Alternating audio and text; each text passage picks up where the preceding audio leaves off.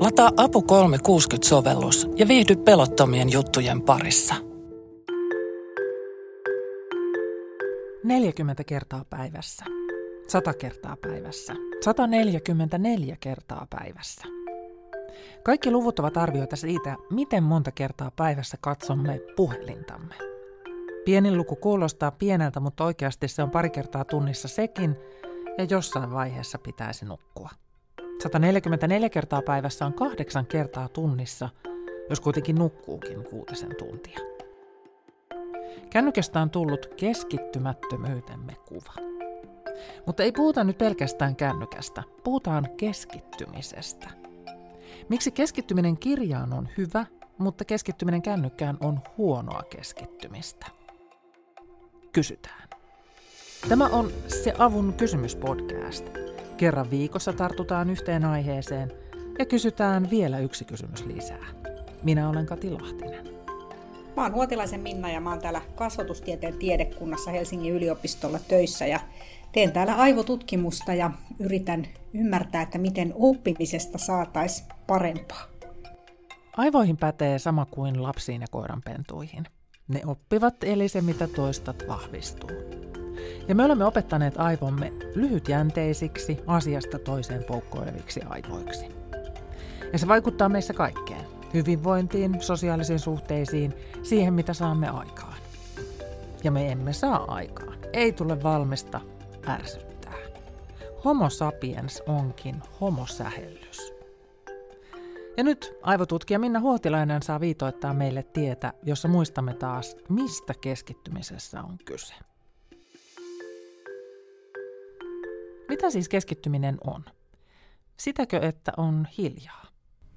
No keskittymiseen on olemassa ihan tämmöisiä neuropsykologisia testejä, millä testataan tarkkaavaisuutta ja toiminnan ohjausta.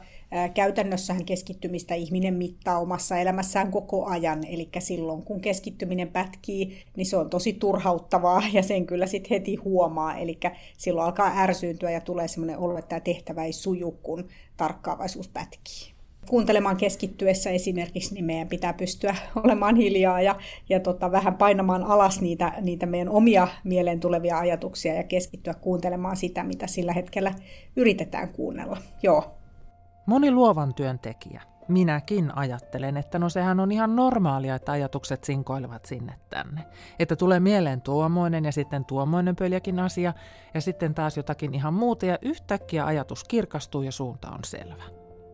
Kyllä, ihan normaalia, sanoo Minna Huotilainen, mutta tässä aivot kuitenkin ratkaisevat yhtä ongelmaa, eivätkä yritäkään selvittää montaa asiaa yhtä aikaa.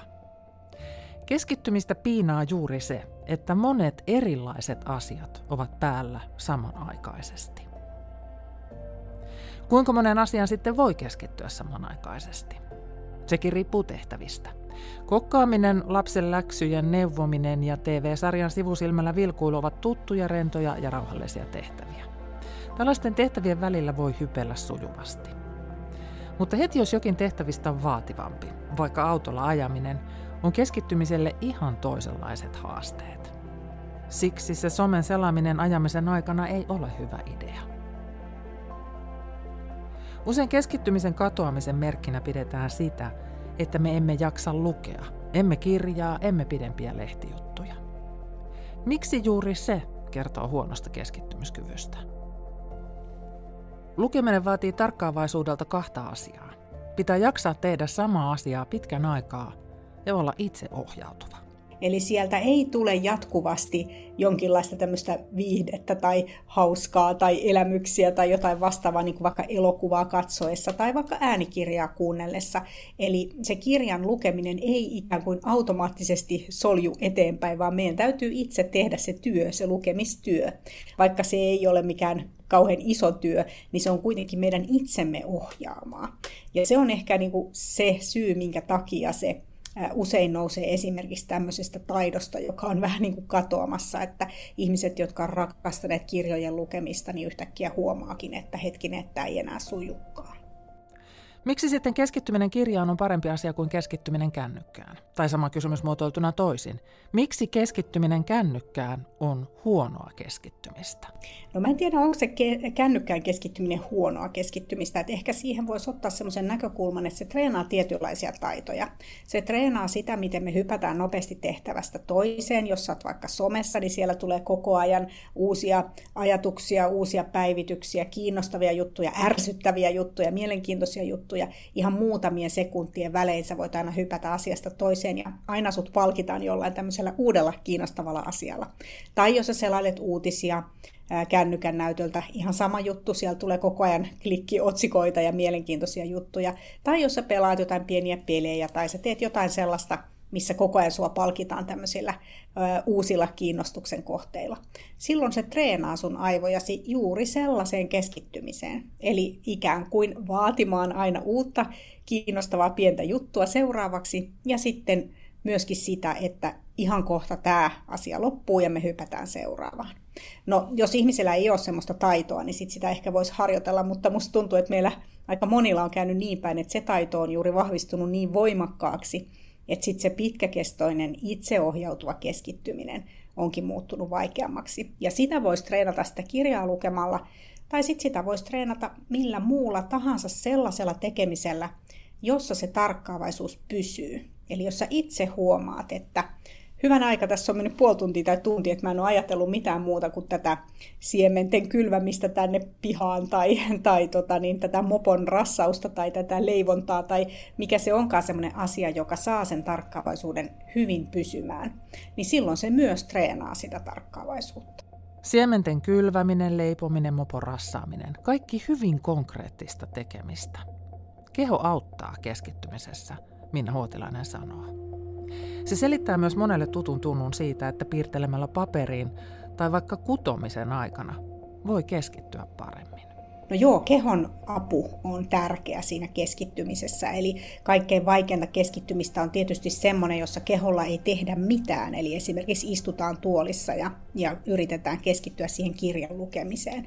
Et heti jos siihen tulee joku tämmöinen konkreettinen komponentti, jossa me myös liikutetaan kehoamme, niin kuin vaikkapa jos sä teet öljymaalausta, niin sä siinä konkreettisesti siis maalaat, niin silloin se kehon käyttäminen helpottaa sitä tarkkaavaisuuden ylläpitämistä siinä tehtävässä. Tästä on paljon tutkimustietoa, että tämmöinen paperille piirtely tai sukan kutominen tai muu vastaava, niin helpottaa siihen kuuntelemiseen keskittymistä voisi ajatella, että meidän keho haluaa liikkua, eli se istumaan pakotettu ihminen, niin se ei ole siinä, siinä parhaimmillaan silloin, jos me tehdään jotain tällaista toista toimintoa, joka, joka ei vie sitä kanavaa siltä kuuntelemiselta, niin silloin se ikään kuin vapauttaa sen meidän kuuntelemisen helpommaksi.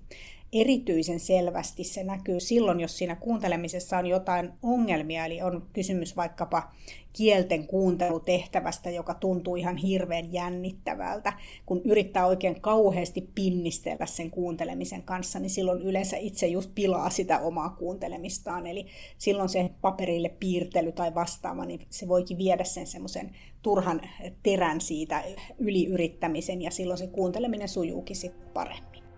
Kehon aktiivisuus lisää vireystilaa. Tämän takia niin monelle äänikirja tai podin kuunteleminen on luontevaa muuta puuhaillessa tai kävelylenkillä. Minna Huotilainen puhuu lämpimästi myös kävelykokousten puolesta. Ne eivät sovi kaikkeen, mutta silloin jos osallistuja ei ole paljon tai jos rooli on kuunteleva, kävelykokous voi olla mitä parhain tapa hoitaa asioita.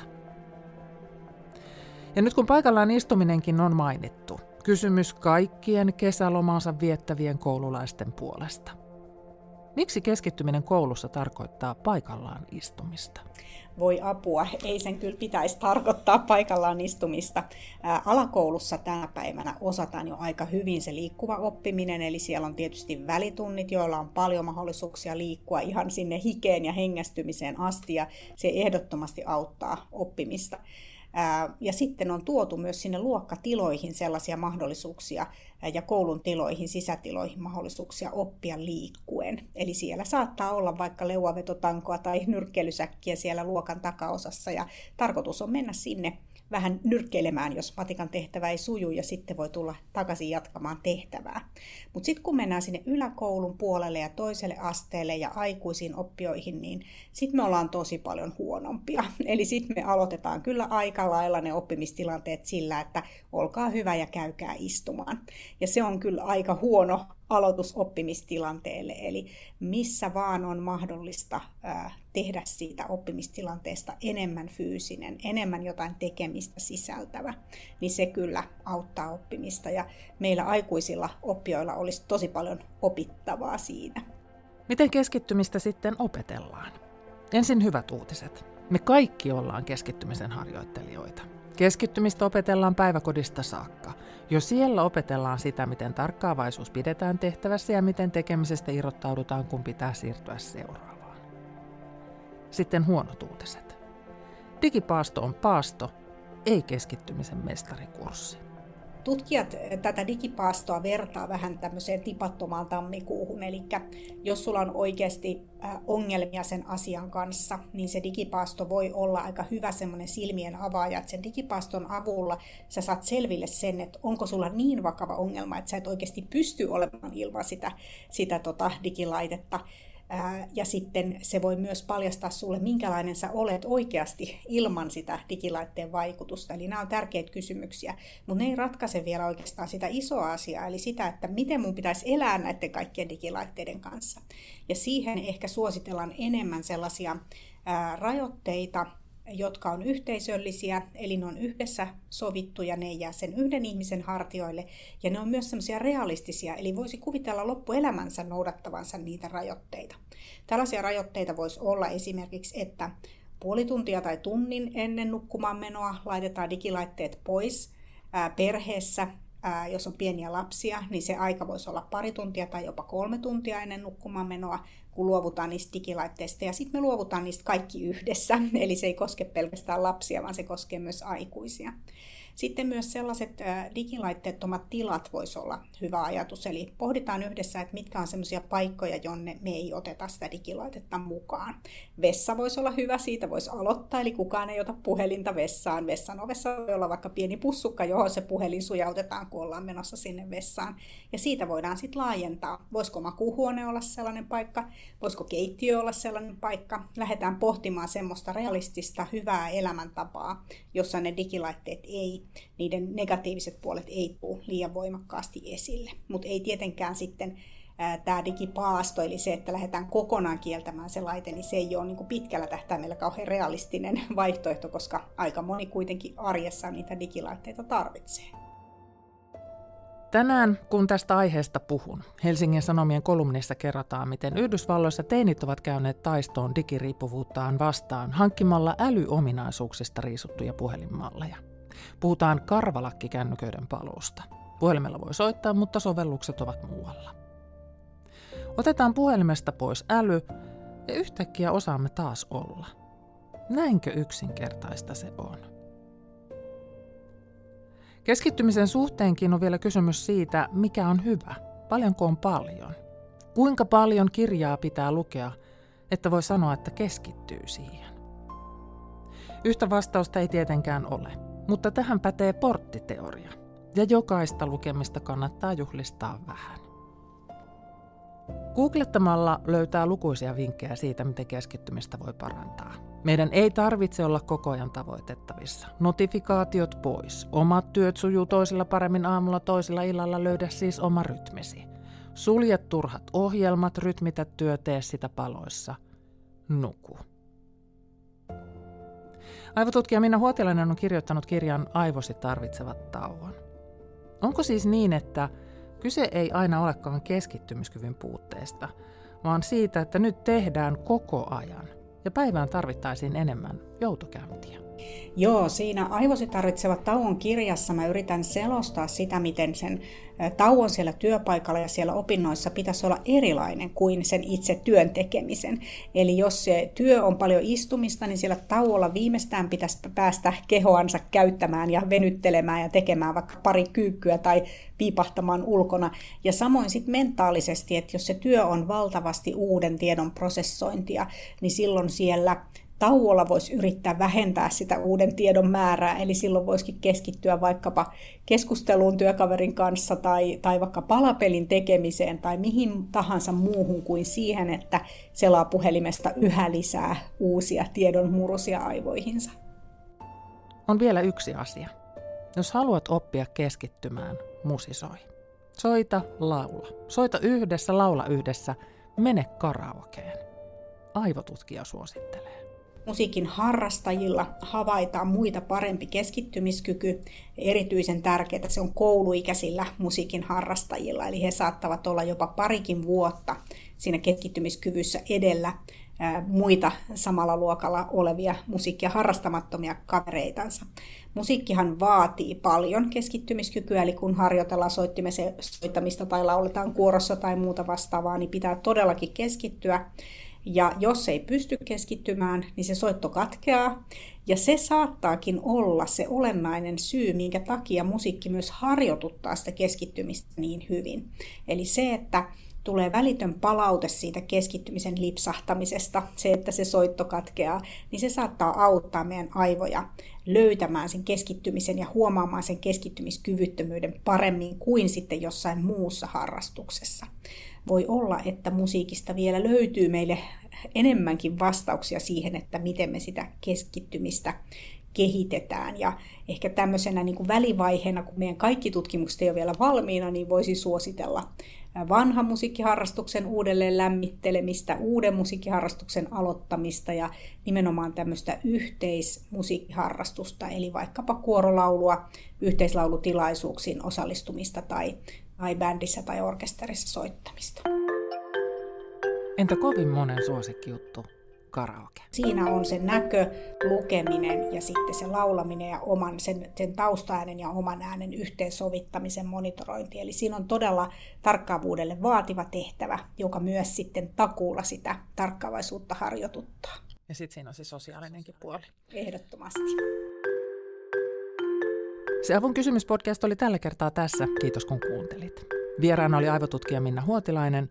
Podin tunnarina soi Esme Krutsin Testing Heights. Podin tekemisestä ja kysymisestä vastaan minä, Kati Lahtinen. Palaute, ajatukset, moitteet ja ehdotukset asioista, joista pitäisi kysyä lisää, voi laittaa minulle.